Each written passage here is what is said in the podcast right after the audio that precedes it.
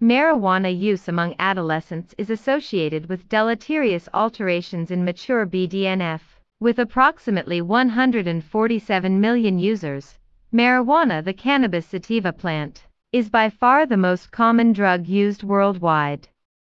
Noteworthy, global analyses revealed an overall rise in the prevalence of lifetime cannabis use by adolescents.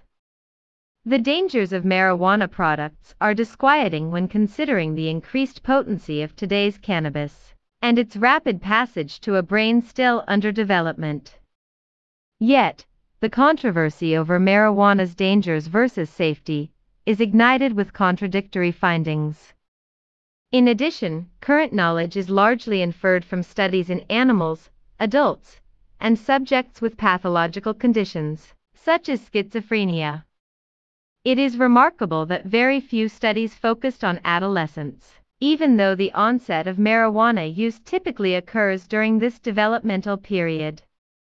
The ability to draw definitive conclusions from studies pertaining to the adolescent population is often limited by cross-sectional designs, the concurrent use of multiple substances, and the lack of information regarding pre-existing biological integrity.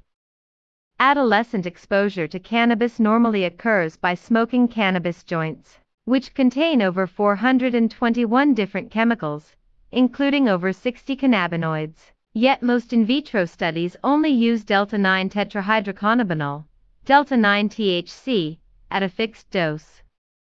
Active ingredients vary in concentration by strain, for example sativa versus indicas and their effects are not limited to the endocannabinoid system.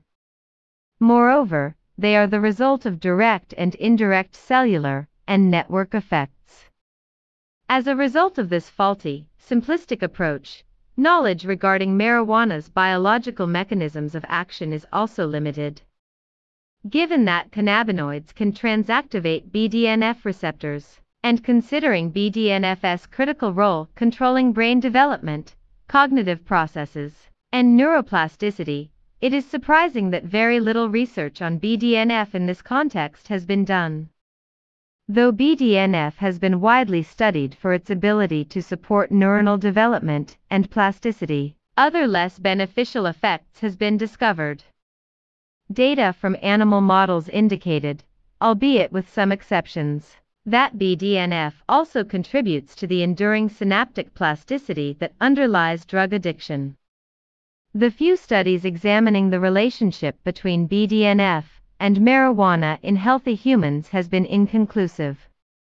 They were mostly cross-sectional and performed on adults, and translating conclusions from them would be flawed, as marijuana leads to differential neurochemical effects in adolescence than during adulthood. In addition, they used serum to measure BDNF, which is not considered a proxy of central nervous system levels, rather a proxy of platelets. Given all these methodological limitations, it is impossible to draw conclusions about the long-term effects of cannabis use on these at-risk population. Building on prior studies, our study aim was to determine if the BDNF pathway becomes deregulated with the use of marijuana. We followed the trajectories of adolescents before and after the onset of marijuana use. Our design considered prior methodological approaches and knowledge gaps. For example, unlike many previous studies, we used poor platelet plasma, PPP, as studies have consistently demonstrated that PPP is both significantly correlated with and can be used as a proxy for CNS levels. We also carefully selected a healthy population with little to no use of other drugs to avoid their confounding effects. Group-based trajectory modeling identified four distinct groups, characterized by naive, 60% control starters, 14%, chronic users, 20%, and experimenting slash quitters, 6%. Compared to controls, those initiating marijuana use had similar pre-existent MBDNF. 1939.2 plus or minus 221 versus 2640.7 plus or minus 1309 nanograms slash milliliter, p equals 0.4.